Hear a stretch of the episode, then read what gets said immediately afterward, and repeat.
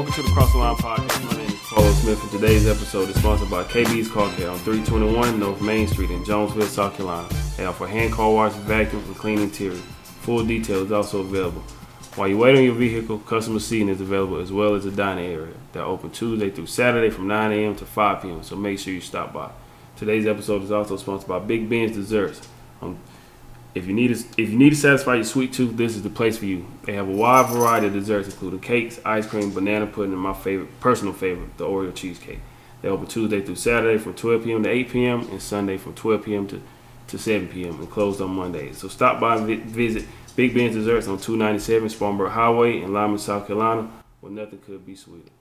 Today is another very special episode of the Crossline Podcast. This is a self-investment tour. We're back on the road, and this time we're in Vegas. Yeah. Um, it's been a blessing and enjoying the journey. And we have another very special guest with us today. She's the owner of Cake Cake Life by Natty J, Miss Natalie Collins Fish. How are you? I'm good. How are you? Doing great. Thank you for welcoming us to your home. This is, like I said, this is self investment tour. So this has been a very fun journey out here in Vegas. You know, we got here Sunday night, and we've been here. Um, we'll be here till um, Wednesday. But it's been very fun. Like I said, we stayed up late the first night. Right. Yeah, had a Vegas good will get you every yeah, time. And um, I'm not even a gambler, but you know, first time you know playing blackjack, so I got addicted, and next thing you know, just time just started passing by, Mm-hmm, that's because they don't have any clocks. None no clocks all. in the casinos. and it, it got so bad to the point I almost forgot to eat. I was like, man, I need to go oh yeah. get something to eat. Yeah, I know. Yeah. But it, but it's been fun though. I, I have a good time though. So Hopefully you left up though. Say what? You left up. A little bit. Yeah, a little bit. Just a No, little just bit. a little Yeah, bit. just gotta learn when to walk away. It's always a win if you're even. Yeah, I, I believe you. I really do believe you now because That's the motto. It's like you win a couple of games and then finally it's like you want to keep on going. You just yeah.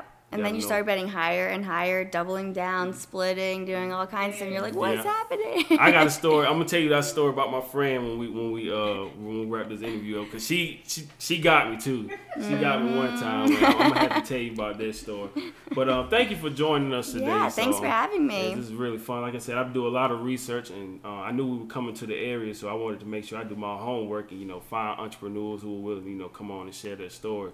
Um, because I, I'm always a fan of you know we always see the finished product, but I love to see hear the backstory of how someone got to where they are. And um, to me, that's what's so inspiring because nowadays when you look online, it's just everybody is like a success, but they never really kind of share like their stories of what they went through to get to where they are. Right. So um, I'm very happy to have you on and looking forward to hearing your story. So starting out, for people watching this interview, how would you describe Natalie Collins, aka Miss Natty J? Um, man, I could be described as a lot, but I think I'm known mostly as a unicorn. Obviously, I have purple hair, but I'm like a one of a kind. I try to, you know, not focus on what is going on around me and focus on what is going on inside of me personally and put my put that into my work. So I try to do everything where I keep it unique and just like true to myself, uh, if that makes sense, and always go into it with like a light heart and like keep a positive attitude about everything. It's because I know like if you stay positive, then the end result is always going to be better.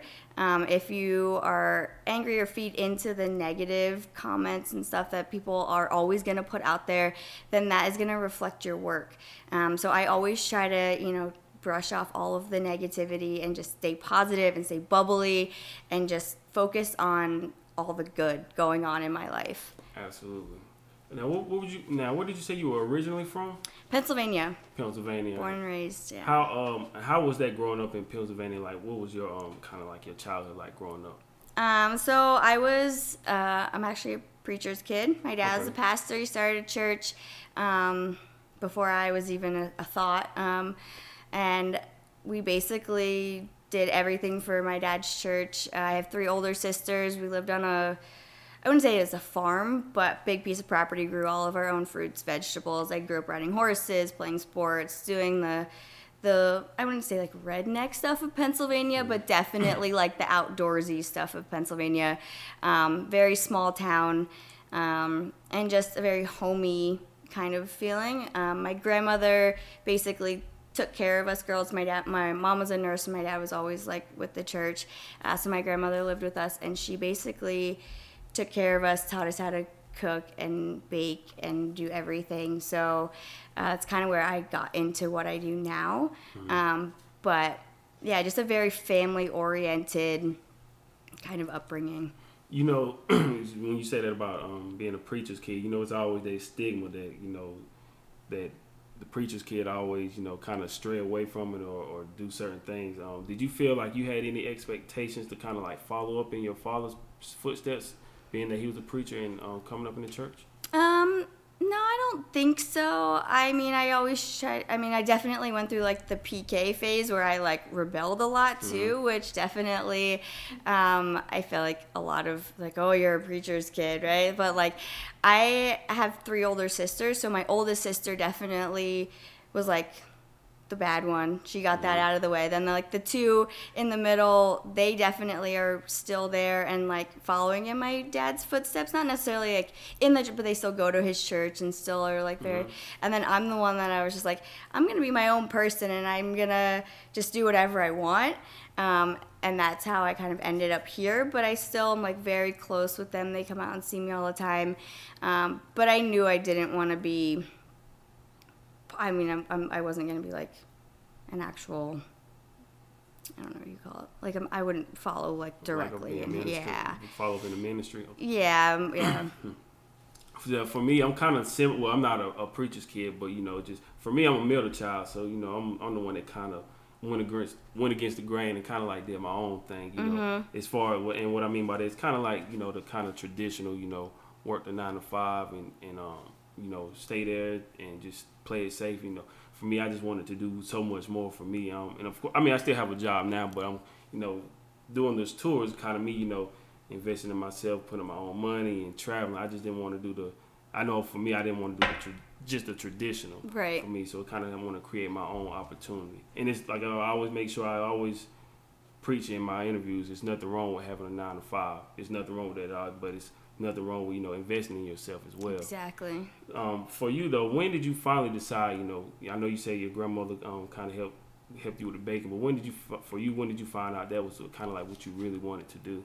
Um, so when I was in high school. I was sports addict. Like I played field hockey. I was on the Junior Olympics for uh, the field as a goalie, and I had some scholarships where I could pursue that. Um, but then I was like, what am I gonna do when I'm done with college. Like field hockey's not like what am I gonna go like to the Olympics? Probably not, right? So I didn't really know what I wanted to do, and then I wanted to possibly go to art school. I loved drawing and doing different stuff like that and being just really creative. Um, so I th- looked into different art schools in Philly and some other places, and then I was like, you know, maybe I, I want to make art with food. Like, I feel like that could be a good idea. I mean, I love to bake. My grandmother always taught me to bake. I was baking since I was three. Um, so I started looking into some culinary schools. And then uh, my mom, when I told her that I wanted to go to culinary school, she was like, you know, uh, baking is just a hobby. It's not a career. She's like, I think mm-hmm. that you should like rethink that because she's a nurse. My two sisters are nurses. My mother's a teacher. My dad's a pastor. You know, it's like so you like baking pies isn't gonna make you a living. And I was like, okay. So then I went to culinary school, and uh, I was determined to prove her wrong the whole mm. way. yeah, I, I saw yeah. it on your website. I was mm-hmm. going to ask you about it. You said you wanted to prove to your, to your parents that baking wasn't just a hobby. Um, why do you feel like they kind of view that as like just a just a hobby for some reason? Um, so I think growing up in a small town, they don't know the food world you know, like New York City, Vegas, um, San Francisco, LA, those are all big cities that have a food world. Um, but growing up in such a small town, they don't know any different. You know, it's like we're gonna go out for a really fancy dinner. We're gonna go to Red Lobster. Like that was like always like the place to go. And now I'm like, really Red Lobster? Like I wouldn't even touch that, right? you know. But that's all that that everybody knows. It's not like a textbook career choice of like being a doctor or a teacher or you know a scientist you know it's like all those things that you learn in school what you're supposed to do yep. and i always say like I don't like being a square. Squares being told what you have to do. You have Mm-hmm. to stay in the lines, and I'm not. I'm not like that. So I wanted to find something that I was passionate about, something that I truly loved, and then I knew that I could make it successful.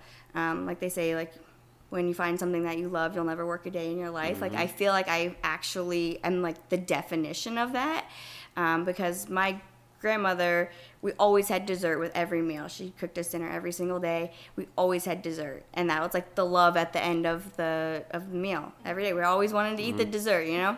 So for me, I was like, I love doing it. I love being creative, and I love watching people's reactions to what I make. Like it's just like what like watching people be like, oh my gosh, like even like, like Yeah. that's really a cake. Like for me, that is just so satisfying that I knew like I, I can't do anything else. Like I've tried to do other things and I'm like I, I can't I can't. And like it was, like we said, your cakes they look amazing. Like they look like actual like the, the cake with the uh with the watch. Mm-hmm. It was yeah, it, it looked amazing. Um, Thanks. And like and like you were saying, being like from a small town, like we're from the south, and Mm-hmm. it's kind of like the same mentality for us. You know, just kind of pretty much just playing it safe. You know, just like we're saying, doing the doing the traditional. You know. And even when you, sometimes when you tell people your dreams, they say, "You sure you want to you want to do that?" Um, now, I've had people tell me um, before in the past, I mean, you, you work for a great company with great benefits. You should stay there and just and you can retire. Say put a money in your four hundred one k and just retire. But it's like it's so much more to life than just doing the doing the traditional. But but for you, how was it um, when you told your parents that about baking? Did it kind of bother you? Um, you know, with them kind of telling you not to pursue the baking. I mean, of course, I was, you know, high school kid at that time, and I wanted to do anything that, like, basically they told me I had to do. I wanted to do the opposite because I was an 18 year old high school high schooler. But yeah, I, I mean, I felt like it was more like, oh, they didn't respect my decision of what I wanted to actually do, um, or that like they didn't think I was gonna make it, like that I had to go into a certain career in order to be successful Right. which isn't isn't the case like whatsoever. I feel like so many people put um put like careers in a box where it's like this is the only way to go. Otherwise you're not you know you're not going to make it in life. When or, or like like you said stay with a company that has great benefits or stuff like that. I mean at the end of the day that's not what it's all about. I feel like you're not going to go work a job that you absolutely hate just so that you can get insurance. You know like i was put in that situation for a while even working for a big company doing what i did. And now it's like is it worth it? Is your happiness really worth staying somewhere and doing something for those little things in life that at the end of the day really probably don't matter Don't that matter, much you know? Like if you're in a life or death situation and you end up in the hospital with a huge hospital bill your insurance isn't going to pay for it all anyways and at the end of the day you're going to die probably before you pay it off. I mean what? Mm-hmm. So you might as well just live life. Like life is too short to have like those kinds of restrictions mm-hmm. on i mean ultimately on on your happiness which is what your career should be Right. And it's just something about, you know, those mornings. I, I see a lot of people on, on social media. They like, man, I hate going to work. Um, these working these 10, 12 hours. Like, this, this is not life. And it's like, if you already had that feeling, you already know the answer that it's not. So Right. do what you do what you want to do. Um, I saw a young lady. I come. And I told her, man, just find do something you really enjoy doing. Find your passion, and you know, make the effort to you know pursue it. Don't just work to just pay bills because I, I I was doing the same thing and I just got burned out. So I was like, let me go back to what I really wanted to do. Um, and I just invested in the, every all the equipment and everything, and it just kept on going. But if you if you do it that way, it's going you'll just burn out. Just feel like you're just working to pick up a paycheck. And then the thing you have to realize, if something happened to you at this job, only thing they're gonna do is next man up, right and they're just gonna find You're just somebody a to body. you. Yep. Yeah, Just you're the just body. a body. And I mean, it, it's sad that that's like kind of like what the world has come to now. That that's how people see their job. Like they're just working, just almost like it's just going through the motions. You know, like I don't. For me, I don't want to teach my son that either. Like I don't want him to, you know, have to go to get a job and be like, I hate this. I hate to like right now he's in kindergarten, but he's I hate going to school, and then we teach him we don't use the word hate like at all. Like you you need to go so that you can you know grow and develop and stuff like that and not and always put like a positive look on it and not letting him like even focus on the negative because i feel like today the world is so negative that I, I just i'm trying to like figure out how to keep him out of that. But even like having a positive environment just because I'm happy in my career and doing what I love. Like my son sees that and he will know that Mm-hmm. he- he's supposed to do what he loves to do whenever he figures what that is. Um, and I think it's just really important, like the values to to have around it, and, you know. Absolutely. Now, now, growing up, did you did you have anybody else in your family that kind of exposed you to entrepreneurship, or were you kind of like the first one? I mean, my dad definitely is an entrepreneur. I mean, he started his own His own church, church, okay, and he's he was always dabbling in other stuff. It, we always he always told us, you know, it's always good to have a side hustle. They're like, you never should have a reason. Like, nobody should ever tell you that you shouldn't be making money on the side. Like, mm-hmm. there's no reason for it. Like, what if that? What if something happened to your main job? Well, at least you have something to fall back on. And then, what if you're doing three different things on the side? Then you have three different things that you could fall back on. There's always you should always be making money in different you know different ways. Um, and my dad was really big into um, the investments also. So he did stuff with the stock market and you know all that stuff. So we he and all the different llcs I, I swear he has like this business goes with this one and this one and, you know whatever and even he was just here recently and we were talking about it because he's he is he definitely has that entrepreneur mindset um, yeah So after high school, um, did you move right into culinary school, or what was your choice? Um, and where did you go to culinary school? Uh, yeah, so I, I went to the Culinary Institute of America in uh, Hyde Park, New York, which is like Poughkeepsie, New York, it's a little bit upstate. Um, but yeah, I, I graduated in 2004 and I went the fall because the way culinary school works, it's not like they don't start when college starts and end. Like it's um they do it in three week blocks, so you could start at any time, um just depending on when you got in. So I went. I graduated in like June or July or whatever, and then I started in the fall. So November of 2004, I went to right up there and got right into it. So from culinary school, was it a lot of things that you felt was necessary to go that really helped you, um, or did you feel like it was just something you needed to do? Because I, I see a lot of people they that they bake and they do a really good job, I, and I don't want to speak for them, put words in their mouth. I, I don't know if they went to culinary school, but they do a great job. But do you feel like it was very beneficial for culinary school? Um, you know, I think I, I would say yes and no. So I feel like from when I went to culinary school to today is completely different. Um, because now YouTube is insane that Oh, you yeah. can basically learn an- to how to do anything on YouTube. Um, but I think that culinary school taught me the structure of being disciplined and being on a schedule. Like we had like it was hands-on classes. We went to to class eight to ten hours a day. Like we were actually working in a restaurant um, instead of like going and sitting in like a college setting where we're just listening to somebody like it was all hands on. So it definitely got me in the mentality of how to work in like in a kitchen and be in that environment. Um, but for like my skill level i would say you can't go to college for that no matter what kind of college it is. It's the time and effort that you put into it.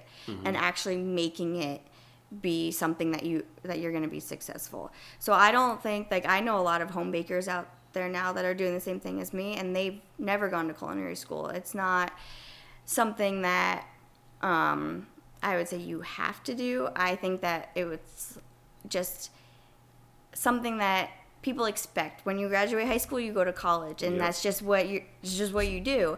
So for me now like i don't think like i'm not gonna like encourage my son that he has to go to college and you have to pick a school. Like if he wants to do something that you don't necessarily need to go to college i mean i wish that youtube would have been the way it is when i graduated high school crazy. so that i w- wouldn't have $60000 in student loans you know? Like I'm right there with you, I mean, so I I'm just saying like it, you know, and it's hard for me because my student loans are still, I mean, I'm definitely making a dent in them. I feel your pain. They will never go away. i swear. Yeah. You know, even my mom was like, when I just won the show, she was like, "So you're gonna pay off your student loans?" And I was like, "No, mom, I'm Mm-hmm. gonna die with those because I feel like I just, you know." But at the end of the, but still, like, so if you go to nursing school and then you get a job as a nurse, your student loans usually get forgiven. But I got a job as an executive pastry chef, and they didn't forgive They- my they loans. didn't They don't care. Nope. right? It's like, and I, I get it. Like, I'm not a, a nurse or a doctor or anything like that. But there's a lot of schools that even teachers and stuff like that. But would it would I do something differently? Like if I was if I was in today's age, Mm-hmm. probably I probably would have been like, I'm gonna. It's almost like you really kind of have to you have to go through it to understand because my my parents they didn't go to college but they they they um took out loans for my myself and my siblings to go and Mm-hmm. I'm thankful for that. But now when I look back, sometimes I'm like, man, I don't even know if I and I, I don't I hate to say it say that, but it's like sometimes I don't even know was it really really worth it. No, It's- it's a really expensive party. Mm-hmm. It That's really it, is. I mean- we, we had a good time. We Right, a- yeah. It was a big party, but it, and it's just like for me, and I, and I when you said it about your son, I was like, I, I understand where you're coming from because I was like, I don't know if I want to necessarily if my children want to go, I'm fine with that, but I don't know if I want them to kind of go through the same struggle. I want to full scholarship, go ahead. Right. If you don't want to go, that's fine. Figure out what you want to do first, but just the part of you know taking out loans and and trying to pay it back is like Right. I've been out of school since 2006, and I still am like. Mm-hmm. And I, I wish, and see, and see, when we talk about school, it, it- man, it, it gets to me because I'm like, man, I actually wrote my book. I wrote a book as well, and I was like, you know, I just, I wish it was some kind, at least some kind of incentive, like at least if you graduate, forgive some of the loans, but Right, or get a job in your career. Yep. Like if you are gonna pursue what you graduated with, like I have a degree in baking and pastry arts, and then I got a job as an executive pastry chef with like a, I worked for MGM Resorts International, so I worked MGM, Bellagio, Mirage. I worked for a lot of the casinos all in the same group, Mm-hmm. but I, I got nothing. Like they don't, they didn't care. It's just a. I don't It's like a even. piece of paper. I To a lot- don't even know if I have a piece of paper. I have no idea where it's even at. If I do have one, like I don't know. yeah, it's it's I don't know. It's for me. I was like, I I, I don't think I would do it again. But for me, I I for I did sports broadcasting, so um I thought you know once I graduate because I cover professional sports like over there where we are. Closest teams are the Panthers and the Hornets. Mm-hmm. Um, I did. I've done high school, every everything. So I'm I'm thinking as soon as I graduate, man, I'll be able to get me a job at one of the biggest companies like a ESPN or Fox or Turner Sports or TNT, anything, and it was just rejection, rejection, rejection. It's like, man, I can't even get a foot in the door. So that's how I mean. Same thing with my career. It's like you graduate and you have your.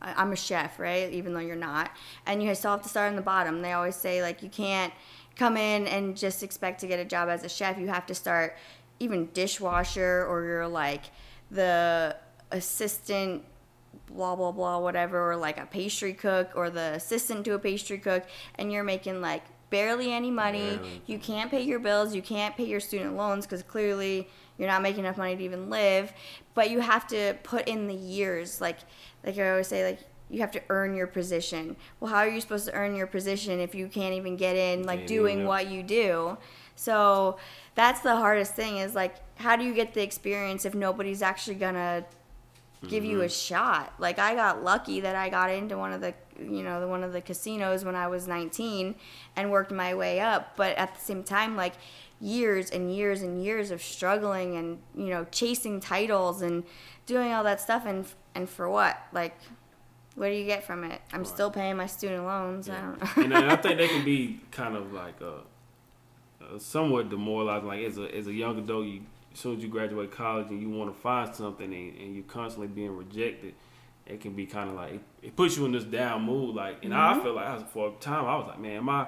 Why am I constantly being rejected? Am I good enough to you know hold one of these positions? No, I I know I put in the work when I was in college to, to for one of these opportunities, but it was just kind of like the same thing over and over. So I just like you know what I'm gonna just do my own thing, which I'm kind of in everything. I understand now that everything happens for a reason. Um, so I'm, I'm, I'm thankful now because looking back at it now, I don't know if I've been able to grow the way I have. You know, um, had I just went to one of these companies, because you know you can kind of fall into that trap of you know you work for a major corporation, um, making good money. You want to just stay here, but then at the same time, even now when I look at ESPN, um, a lot of the a lot of the one of those, a lot of those acts that used to be there, they had to do budget cuts. So the people you thought were indispensable, even they lose their jobs. So at the same yeah. time, it's like, and I, I don't want my identity to be attached to a major corporation. Right. You know, a lot of times when you get one of those positions, it gets to your head or whatever, and then you kind of like kind of forget who you are. And then once that once they're taken away from you, then what do you have? Right, and you have nothing to fall back on. At least mm-hmm. like for uh, like as an entrepreneur, we have our business, and if something does happen, you could always start something else, or you mm-hmm. you know you have yeah you have a lot of different options. But when you are with a big company and they say they let you go, then you're like one devastated. You're like, what am I supposed to do? By that time, you probably have like a family that you need to take care of, and like all other sorts of stuff. So being your own boss and creating that um, just a, it's like the lifestyle of having that then you know that you'll always be able to find something else because you're a go-getter. Like a lot of times like with the big corporations too you're not you get stagnant and then you're not willing to go after something else. You mm-hmm. you won't put yourself out there. Like i've even i'm not i don't have like an established bakery yet but it's in in the process. Mm-hmm. but even for that it's like i have to take that risk and the only person it's going to affect is myself. It's not going to affect a big company. It's not going to, you know, any of that stuff. Right. So the only thing that you have to do is make yourself better. And that's mm-hmm. why entrepreneurs, successful ones, are successful because it's only going to affect you and your family, not anybody else. And so you know that you have to make it work. Mm-hmm. So you just keep going and going and going. that's, that's what I admire about entrepreneurs. It's kind of like the like the will to win. It's mm-hmm. like you always figure out a way to, even if you don't have all the resources that you need at the time, you just figure out a way to get things done. One way or the other. It's like I might not have it right now, but I just have faith. It's, it's gonna work out. Mm-hmm. And you just got to keep on going, like you said, and and you're gonna take some lumps along the way. But as long as you keep on going, you, it's, it's things you're gonna learn from. You won't become stagnant and just get comfortable at where you are. You always like trying to figure out different things that'll work and what may not work, but you just mm-hmm. figure out ways to, you know, you have that will to keep on going and you just figure out a way to get things done. Yep. Um, so I know you said after culinary school, I want to ask you, where, when did you decide to come to Vegas? Was it after you finished culinary school or what was? Yeah, when I graduated culinary school, um, I moved out here to get good experience. Actually, the guy that I was dating, his family was from here, and he moved back here, and they were like, "Yo, yeah, come out here. They worked for the big casinos. Um, and they basically like took me and I was 19. I sold everything I had back home my car, everything I came with a suitcase, mm-hmm. and hoping that I could just make it work. I was 19, so I wasn't legally even allowed in the casinos. Um, and they helped me get a job at the Venetian and just started climbing my way up. And I just kind of never really looked back. Mm-hmm. What was what was your family thought when you told them you were you know leaving Pennsylvania and heading over to Vegas? Were they like behind you or were they kind of skeptical? Like how how were they? Um, I mean, they were definitely skeptical, especially because this is known as like Sin City. You know, it's like right, a big yeah. city. It's like you know, that's the next city that's gonna go down in the world. And like I don't know, all kinds of yeah. stuff. Like that's gonna be the city that gets ruined or whatever. I don't know. Um, but yeah, they definitely weren't I wouldn't say excited. Like they wanted me to be successful and do what I wanted mm-hmm. to do. Like they definitely supported it. Um, but of course, like they're sad. I live born and raised. I never left home. Like I went to school only three hours away. I could still go home for dinner if I wanted to. Moving across the country when I was 19, my mom was like, "Okay, I can't protect you anymore," uh-huh. kind of thing. Um, and yeah, I mean, it. They've definitely I feel like have changed their mindset though about Vegas. You know, a lot of people, especially if you've never been to Vegas, you have no idea what it really is, right? So mm you just think of the strip and gambling and drinking and yep. strip clubs and all the stuff that you see on TV. That you see on TV. Yep. You don't think of like sitting in a cute little house 35 minutes away from the strip and where I probably go on the strip never unless I have to deliver a cake. You know, it's mm-hmm. like I stay away from that stuff. Um, but Vegas is is great. It's a it's a really awesome city. Um, you know, we have hiking, we have the Hoover Dam, we have like we have all kinds of stuff that people don't associate with Vegas. And that's why I, I like it because it is, it's so unique that um, it's just, I would say, I mean, it's like a one of a kind. It's not like your typical city either. What would you say was the biggest adjustment? You know, coming from the East Coast to coming out here. What what was like the biggest adjustment um, that you had to make um, when you came out here? Um, learning to deal with the people.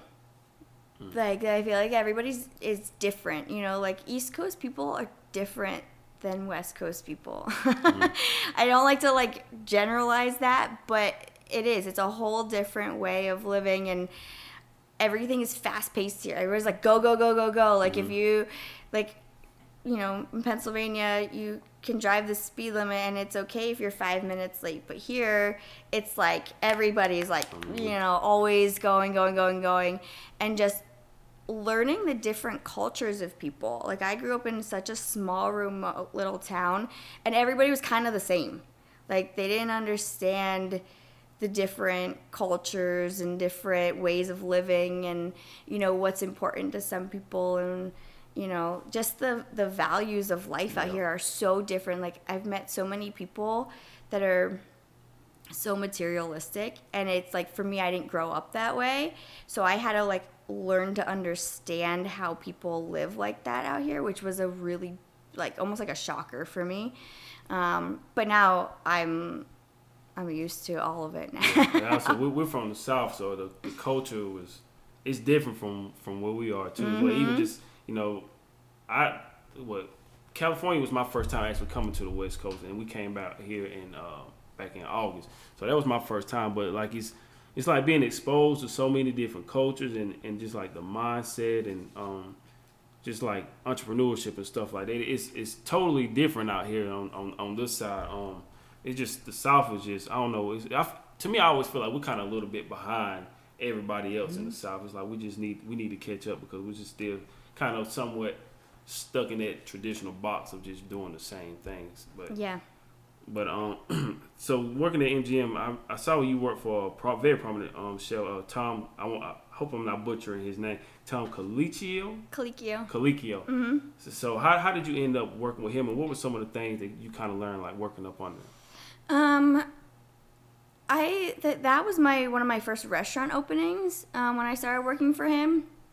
He uh, he's very big on the East Coast also, um, so working for him definitely was kind of like a comfort thing, like knowing that um, they're very laid back and just easygoing, but also seeing, you know, knowing that where they started to was like the same situation that I'm in, I guess. Like in that anybody can do. I worked for a lot of really big name chefs um, in the hotels, even before Tom uh, Colicchio. So I definitely, I feel like it was it was a great learning experience.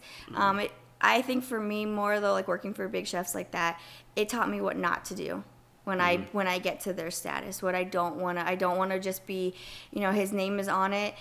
How many times did I work with him? I probably saw him three or four times. Oh, you okay. know, so it's like just their name is slapped on it. They come and make an appearance. They make all the money off of it, and you know, it's like it's very impersonable.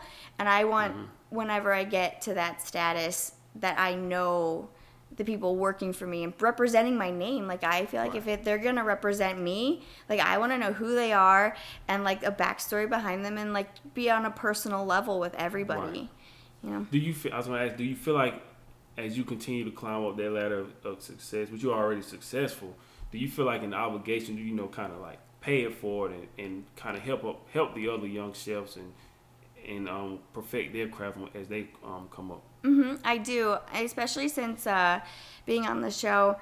Um, I've had a lot of people reach out to me, and I always try um, to be as um, responsive as as I can be. I mean, I am very busy, but I took the time to everybody who did message me and ask me questions and try to do stuff like, you know, ask me for what I would do in this situation. I I wanted to be there and reach out to them. And a lot of people are like, "Oh my gosh, I can't believe that you even like responded to me." And I'm like, "Yeah." And like, if you need help or you need this, like, there's some um, kids here in Vegas that have asked me to like you know teach them how to do some things, and I'm gonna look for an intern to come and work with me soon. And like, I want people to see that they can do it also, and that they don't one need to go to culinary school, Right. and to also like that just because I'm successful doesn't mean that I'm um like shut off. Like I feel like Right. like that I'm like Like you're still human. yeah, like- I'm still like I'm a Mhm. good but like a, Right. you know a lot of people are like my gosh I can't believe that you're taking the time to like deliver my cake and I'm like yeah like if I like I try to be there for all of my customers and Mm-hmm. also people that want knowledge like that's what we do. We're all in it together. Like I want other people to be successful. Mm-hmm. there's million billions of people in the world. Like I can't be the only custom cake artist. So like we even have like a little group here in Vegas. Like we support each other. Like I have one of my old employees you know I ask her to like do stuff with me. Like eventually she'll probably come back and work for me. But you know I want to support people doing the same thing also. Like there's so much to learn in our industry um, that I don't know everything, but somebody else might have had somebody who wanted a cake like that. So we reach out to each other to really try to feed off of each other, and I think that's really important. Um, it's kind of like like the girl gang. Like we have like a whole thing of you know not just being like oh nope i'm a cake artist and i can't talk to anybody else because i want to be the best um, i feel like once you get that mentality it's when you're gonna start to go downhill Right. I think it's it's always an obligation for everybody, it's, uh, especially entrepreneurs, but everybody in general to you know pay it forward some some type Mm-hmm. of way because um you you have to give back some kind of way. It doesn't have to be in terms of money, just advice or anything. Even if you just giving somebody an opportunity that they never even had, just paying Mm-hmm. it forward some kind of way. I always feel like it's going to come back in a positive way to Yep. you and, and benefit you. Um, while you were working at MGM, well, I want to talk about that transition from, from working for some of these the most successful chefs to you know kind of making that transition. How how was that process? How long did you work there, and then how was that process of you know making that transition? Um, so I worked for the MGM company 2010. Nope. 2006, 2000.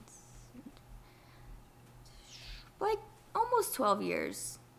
I worked for the company itself. I went to different hotels, um, but I'd say it was like almost 12 years. Um, and then when I branched out and started my own LLC and my own business. Um, I mean, one, it was really scary, but two, it was like um, I was so caught up in the corporate world and being like, I didn't even get to do the stuff that I love to do at the end because I was always in chefs meetings and doing, you know, productivity and doing P&Ls and doing this and doing that. And like, like I didn't get to do what I loved. And when I did leave the company, um, it was because of a budget cut, and they offered. So I was executive pastry chef, um, and they offered for me to go down to an assistant in the bake shop, and offered me, you know, X amount of money, even though it was a pay cut, but I'd be the highest paid assistant, this and that, and I wasn't on board with it because I didn't work for the company for so long and get where I was at just to go backwards. That wasn't like in my mindset.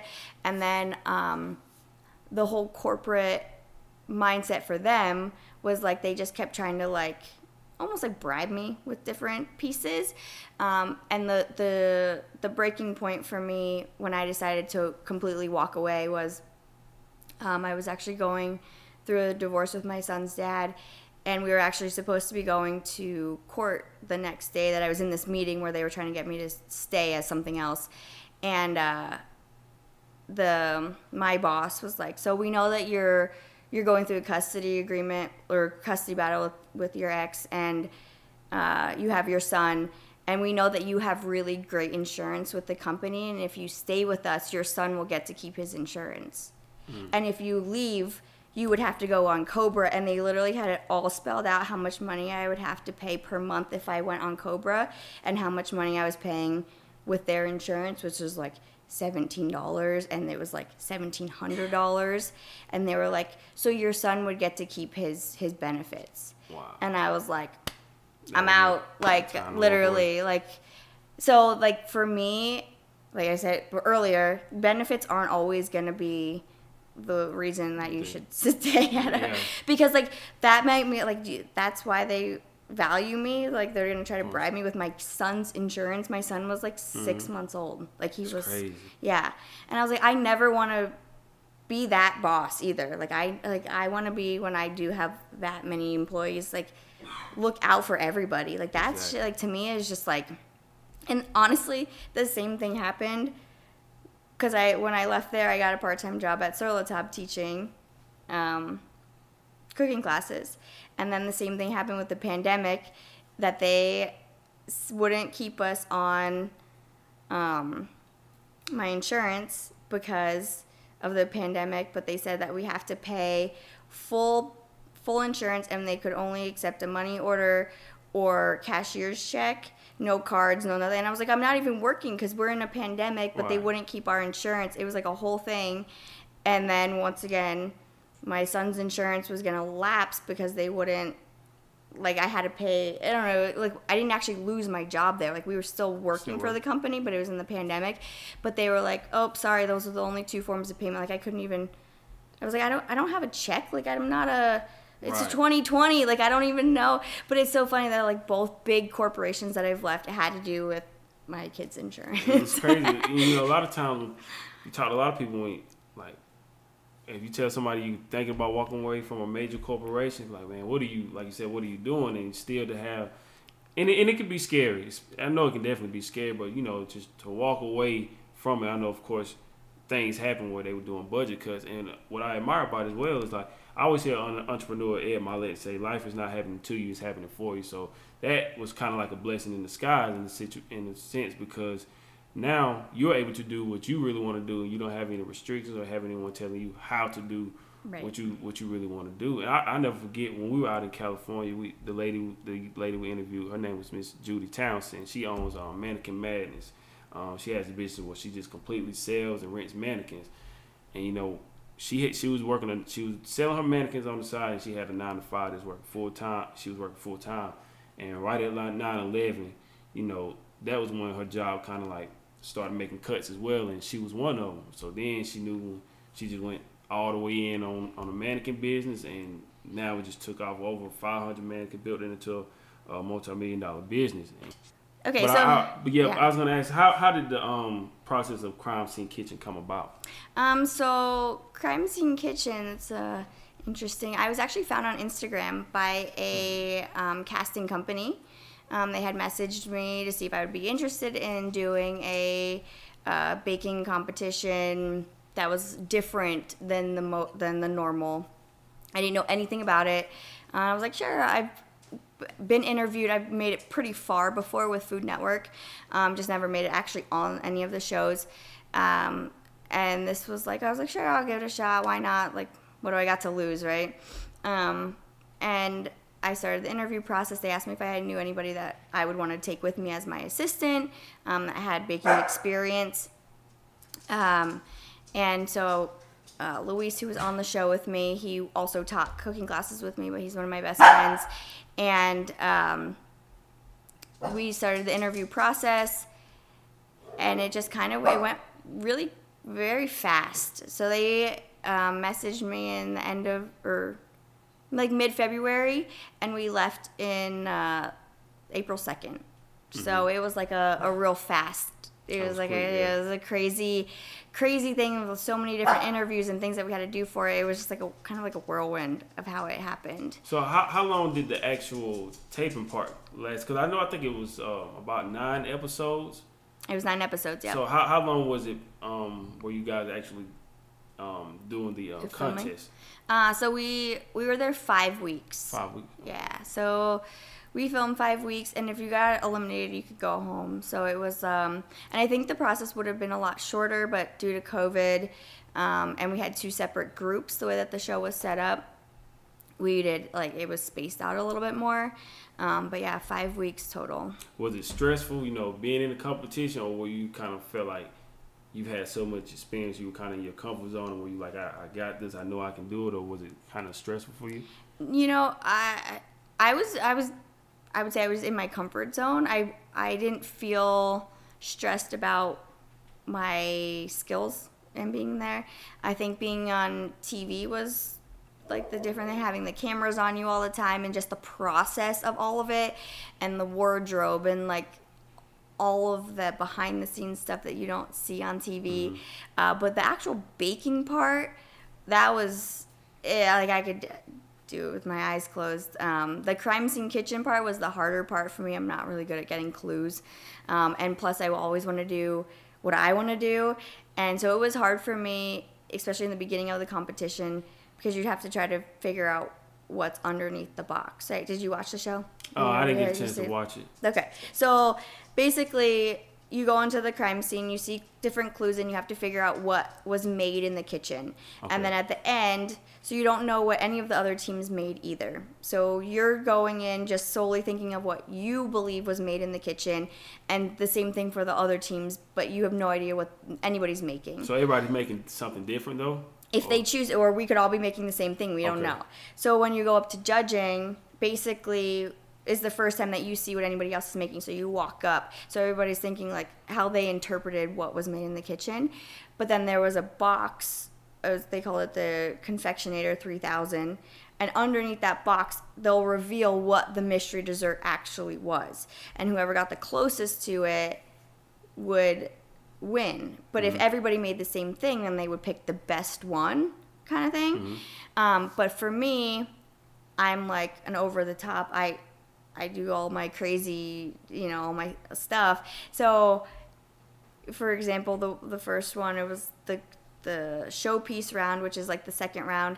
Um, it was a naked carrot cake and it had these little tiny vegetables on it, and like we knew that it was like we saw that, but I was like, that's not a showpiece. I have to like make do what I do. So I did like an actual like wood bushel and I made like real life vegetables out of chocolate and it looked like this whole thing that didn't look like a cake, but it was. And like even though ours technically was the best, it wasn't what was underneath the box because the box was a naked cake and somebody else made the more, More, similar even though ours was better. So for me it was really hard to like process that whole thing because I was like I wanted to do what I want what I do and I'm like how am I going to win if that's what they want me to do because that's not the stuff that I do. But then I, I figured out how to play the game and it, it got easier um, as we went on, I guess you could say. But yeah, I mean, it was definitely, I feel like that was like the more stressful part that I couldn't be me. Right. You know, like that was, that was hard for me. Do you feel like they did they focus more on presentation or the, like the actual taste of what you what you bake? Um, so presentation was definitely like the main focus, I would say, because they wanted it to like match. But if it tasted like so let's say so say only one person made the dessert and it matched even though it tasted terrible they still made the right one so it was like ugh. but if everybody got it wrong then they would whoever made the best tasting dessert would would win, I guess. I, would- But- I would I would think like you'd be like the anticipation and you know the um, the nerves would build up more and more the closer you get to like down to the I think it was down to what the bottom the last three. The Yeah, three so there was there was four in the finale, and then the first round they eliminated a team. So in the end, there was 3 Mhm. So when Yeah. you, were you nervous when they when they got down to, to finally making that decision of who would- who would win? Like I was um, because the behind the scenes that you don't see, um, our cake. So we had it. You know, they actually we changed. They changed the rules at the end because it was the finale. So they actually we had to make a three tier cake, and we just had like we went to the crime scene, but it had to include like ingredients that we saw in there, and it was for one of the judges' birthdays, and like so we had certain things that we had to incorporate into that cake, and then but there was not an exact replica of what was going to be under there. Like we were allowed to use our freedom, which was great. So I was like, "Oh, we definitely are going to win this. Like it's fine." But then when we did make it and then you don't see how long from the time we finish to the time we go to judging and your cake sits out and if it doesn't, you know, have time to set in the fridge or do whatever, it could the appearance can be off. But then when you have to mm-hmm. take it to judging table, even though it was six hours ago from when you finished, it could look completely different by the time you go back. So I literally had like a major meltdown when I came back, and I was like, "So I'm gonna throw this in the garbage." Like I literally like obviously none of this goes on is on TV. But for me, I was like, just I told my partner, I was like, just so you know, we we didn't win because our cake is like leaning like a half inch now, and it was starting to buckle because it was sitting out for six hours and it, we had just baked it. Like it was just made. Normally a cake like that would take like three days. Like you bake the cake 24 hours in advance and then you let it sit so that like the flour can finish hydrating and there's like a whole process. Cake making isn't just like like cooking a steak Yeah, they don't they don't show it on TV. Not No. they don't show it on TV. Like they'll show you baking, and then they they'll show you like the finished product. They don't show like all the time goes in Right. between it. and like the stuff like like normally like if i would make that three tier cake like literally it would i would start it three days in advance because it has to set properly in order to do certain things to it for it to be stable but we had four hours to do start to finish and then it sat for six hours before it even got judged so it's like so and that was a hard thing for me. I'm like this is my name on tv like i i was like i don't want to put up a product that i'm like not proud of you know? So that was like really stressful for me. So i definitely when we were standing up there waiting for the results i was like there's no way that we won because my cake's leaning a half an inch. Like i don't but And then you you guys find you you won the contest. Um, how how was after you after you win like. Do they tell you not to say anything, or because you know it's a long process? Like you have to watch week by week to tune in. Like Mm-hmm. you guys clearly know that you won, but is it like do they tell you not to tell family or anybody, or how how was that after? Yeah, so we we were told that we could tell like immediate family. Like obviously, like I'm gonna come home, my husband's gonna know, you know, Right. stuff like that. But um, I didn't even tell my son because I was afraid he was gonna like, because he's 5 Uh, so yeah, we couldn't tell anybody until the finale aired. Mm. So luckily, ours wasn't a long time. We finished filming like May fifth. We came home. Was it out here in Vegas or you had? no, to, we were in California, California, in. Glendale. Okay. So we finished filming May 5th, and then the finale was July 21st. So we had a little bit of time that we had to wait till we could tell anybody. Um, but there was like a few people that knew. My mom knew she was out there with me because I had, I actually had a miscarriage on the show. Uh, so Oh, they, sorry she was, that. that's okay. Uh, which is another whole crazy thing of being Did on they, TV. did they talk about it on TV or? Oh, okay. okay. Yeah, no, we kept we kept it completely. Okay. None of the other contestants or anybody knew. Oh, we kept it completely. I didn't want it to be like a thing where people thought that I was only staying like I don't Staying know. because yeah, of that, or- because yeah, of it, you because know. you know sometimes storylines do sell TV shows and stuff like Right. that. Yeah. I yeah, so no, we kept it completely like only like the main like the people who had to know knew, Mhm. but nobody else nobody else knew. But it was the there's an episode where I'm I'm not at judging. I'm uh, missing from judging, and that's what yeah. So I Oh, was okay. Episode seven. You'll know Do if you, you do, watch you, it. do you still have like relationships with any of the, the contestants that were on there? Do you still keep in touch with some of yeah. Um, I still like we're all on Instagram. We have like a group chat in, on Mhm. Instagram. I didn't really get to know the other group, but until unless they merged with us. But like the the couple that went, um, three teams that went home from the other group before we merged, I never got to even like meet them. Um, but the other ones we do, we have like a group chat and we all follow each other on Facebook and good. send encouraging words to each other. Like we're all supportive of each other, and it's good. It's fun. Um, still a lot of the producers and stuff too. I still talk to actually the, the barking dogs, one of the producers. Oh, okay. so and after, after you win and everybody finds out that you won, like how I know probably getting phone calls, text messages. Has, has anything like life changed drastically anyway since since you won the contest, or you still kind of like um, doing the same same thing? I'm still doing the same thing. I try, you know, I one I didn't want it to go to my head where I was like, oh, I won, so now I can like take off time or you know whatever. I literally came back and I was like right back to the grind. I think if anything, it helped my followings on Instagram, which I was hoping it would actually help me some more, but um, I don't think that.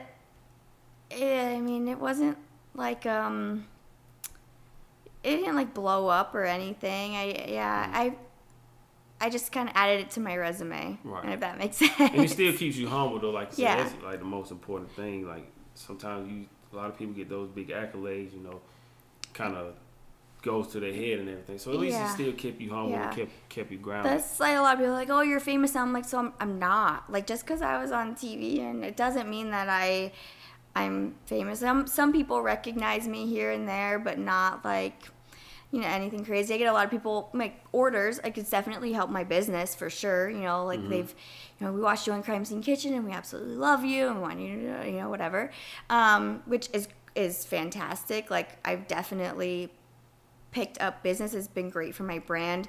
Um, but I was already, I mean, I was already busy before. So, um, yes, it 100% helped me, but I try to s- not forget, but like put it in the back of my mind because I don't ever want to be that person like, oh, I won Crime Scene Kitchen and like walk around with like an, uh, you know, Right. like I'm hot shit because I'm, that's not who I am. Right. And I'm, I try to stay like as humble as possible. Just a few more questions and um, we'll we'll wrap it up. Okay. What would you say is um, next for you? You won the contest. You work for um, successful companies. Um, what would you say is like next in line? And I know goals change as you continue to accomplish things, but what would you say is like kind of like next for you that you want to accomplish? Um, so I'm definitely gonna open a storefront, um, and I want to make a a brand that's basically I want to build my empire where I'm like the next. Like if you come to Vegas, like you have to go to my bake shop. You know what I mean? Like you have to come visit. You have to come get something from me. Not necessarily like some of the other ones. Like I don't ever want to sell out. I know there's a lot of bakeries that do. You know, like once you're on TV. Um, some of those chefs sell out and I don't ever I don't ever want to get to that point, but I want to make a name for myself that people will remember for the right reasons if that makes sense. What advice would you give um, to the to the younger Natalie? Um, looking back in, on your journey, like what advice would you give yourself? um, to not be so stubborn. I think that I was really stubborn in the beginning, and um, I had to learn a lot of really hard lessons with. Even when I moved out here and working for the big companies and, um, you know, chasing the titles and stuff like that, I, I didn't always put things into priority of what I should have put into priority, and it was all about like, you know, well, I have to work nonstop because I want to be the executive pastry chef, but then I let my marriage fall apart, you know, and stuff like that. Mm. You know, it's like you don't make some of the right choices because you have the goal of what you should be doing mm-hmm. and not what you should be doing to make your life better. You know what I mm-hmm. mean? Like, like, I I, like I, completely yeah. So I think like for me, like I and I was very stubborn. Like I, I had that mindset like I'm only gonna make it if I become like the executive pastry chef of all of MGM Resorts International. Well, then I'd be working 15 hour days. I'd be working seven days a week. I would be, you know, not putting things first, and and it was all for what I walked away from the company anyways. But you have to like I I, I definitely when I was young it was just like well this is i want to be this but i want to be this title but i'm still mm-hmm. working for somebody else who's making all the money and i'm not really making any money and i'm not at home with my family and i'm not you know it's not Right. the mm-hmm. priorities and i don't ever want to do that again because i want to be involved with my son's life i want to be able to go to every single one of his basketball games because he thinks he's the next he's going to be an nba player and i you know like i don't ever want to like be a, like miss stuff like that because uh, all I do is focus on Right. I on that. I completely understand. Um, cause sometimes with like when you're going after your dreams, it can consume you, and you just like grind, grind, grind. Um, and I, I've had it those things. You know, traveling is, is tough tough for me as well. I have three children. I have a son and two two daughters. And, you know, being away from me gets tough. But and I know they miss me. It's like some they don't really understand it now because they're young. But you know, I, in the end, they'll they'll when they, as they get older, they'll understand. But it's like sometimes when you when you trying to co- accomplish your dreams and have these visions, like you, you miss a lot of time. Um, but you still got to figure. Even now, like I was on the phone with my daughter yesterday in the room, and, and she called me and she said, uh, "Daddy, make sure you put down on your notes." And I, I actually put I typed it down for her too. She said, "Make sure you know Friday. Make sure you here Friday at eight o'clock in the morning because we're going to the pumpkin patch for school." So I told her, "Okay, I'm gonna make sure I." put it in my notes. And it's, it's those type of things like that. Like you don't really, you don't you never get that time back. Right. And that's one of the things like and I posted before. Like you know, sometimes I struggle kind of feeling that guilt of, and do I? I'm going after what I want to do, but man, I'm missing time with my with my babies because I know they. Mm-hmm. Honestly, they, they, they want me to be happy and be successful. At the same time, they really just care about being with daddy. Right. At the end of the day, and sometimes when you're going after your goals, it's kind of like you miss those those those special moments in life. So I, that's why I say I completely understand where Yep. you're coming from, and just kind of like trying to. I don't know if it's ever a such thing as like balance. It's like you just have to try to to make the best of everything that you can. Yeah. Because it's so much that you want to give to your family, and at the same time, you know you have to pursue your goals if you want to take care of your family as Right. well. It's like a catch twenty two. Yeah, absolutely. My, Yeah. my, my final two questions though before we get out of here. Um, if you have any advice for people watching this who want to pursue their dreams, uh, and maybe not even become an entrepreneur, but they just want to pursue their their dreams and be happy, what advice would you give them? Um, I would say that don't stop the hustle, but make sure that you focus on the priorities. Like you always have to hustle, and you won't get anywhere without hustling. But make sure that you are doing it where you're not forgetting, to, like you're. Don't leave out the important part of life. You know, like make sure that you focus on the uh, the the right stuff. I don't know, like the oh, you always got to grind, but grind for the right reason. I would say that's like remember what you're doing it for. Absolutely. Remember your why. Remember Um, your why. My, yeah. my final question. Um, I ask everybody this while we've been on the road. It's the Cross the Line podcast self investment tour. So my final question is, what does self investment mean to you? Self investment, man, that's uh, that can be a lot. Um, I would say it's investing in like your actual soul, not necessarily money. Money is, it you can always make more, but if you don't invest in your actual self and what makes you happy, then you're never going to be successful. Absolutely. Ms. Natalie, I want to thank you again for taking the time to sit with us. Um, I'm glad I found you. I'm glad we can Yeah. hear your story. This has really been fun. You know, we're out, out here in Vegas. Um, it's forcing me to step out of my comfort zone because for the longest, I never, for the longest, I never even seen myself doing this, like traveling. And then it just like, man, once I started having that exposure, like, man, I'm, I'm thankful that I'm able to, you know, get out of my comfort zone and, and travel all over and just interview some of the most brilliant minds and uh, entrepreneurs because, like I said, everybody has a story of, of how what they came from or what they became. And a lot of times they get lost in the shuffle. And a lot of times the only thing you hear is just like this person just being successful, but you never hear those stories. And for me, it's always inspiring. Especially even your story as well, adding on to it, is just you know the things that you went through and then how you overcome them and how you're still going. Um, it's inspiring just to hear those stories. So I really want to thank you for taking the time Yeah. to, to sit with us. Thank you for having me. It's been fun. Absolutely. Yeah. Before we get out of here, can you please tell everyone how to find you on social media? Sure. Um, my Instagram handle is Cake Life with a Y um, by Natty J. So Cake Life. We'll do this. Cake Life. Life. It's um, like uh, life is with a Y, and then my website's the same thing. So cake life by natty cakelifebynattyj.com. And do you are you able to let's say someone watches the interview and we're all the way in South Carolina, um, do you have a way yet of, you know, possibly like if they want to order a cake just to support you anything is it a way that they can order it and it gets shipped there or So we do. Uh, we can ship cake pops, which is basically like just a version, small version. Mm-hmm. Um, I haven't gotten to the shipping part of custom cakes because it's uber expensive and uh, very complicated. Um, but eventually, I will be able to ship custom cakes too. It's my goal. Absolutely. We want to thank you again. We definitely look forward to you. Also, I have a gift for you. Um, it's in my in my in my bag as well. Oh, um, like I told you, you. earlier, um, I wrote my very first book as well. Um, it, and actually, it's titled "F School Life is Your Best Teacher." It's on the front of the um the screen right here as well.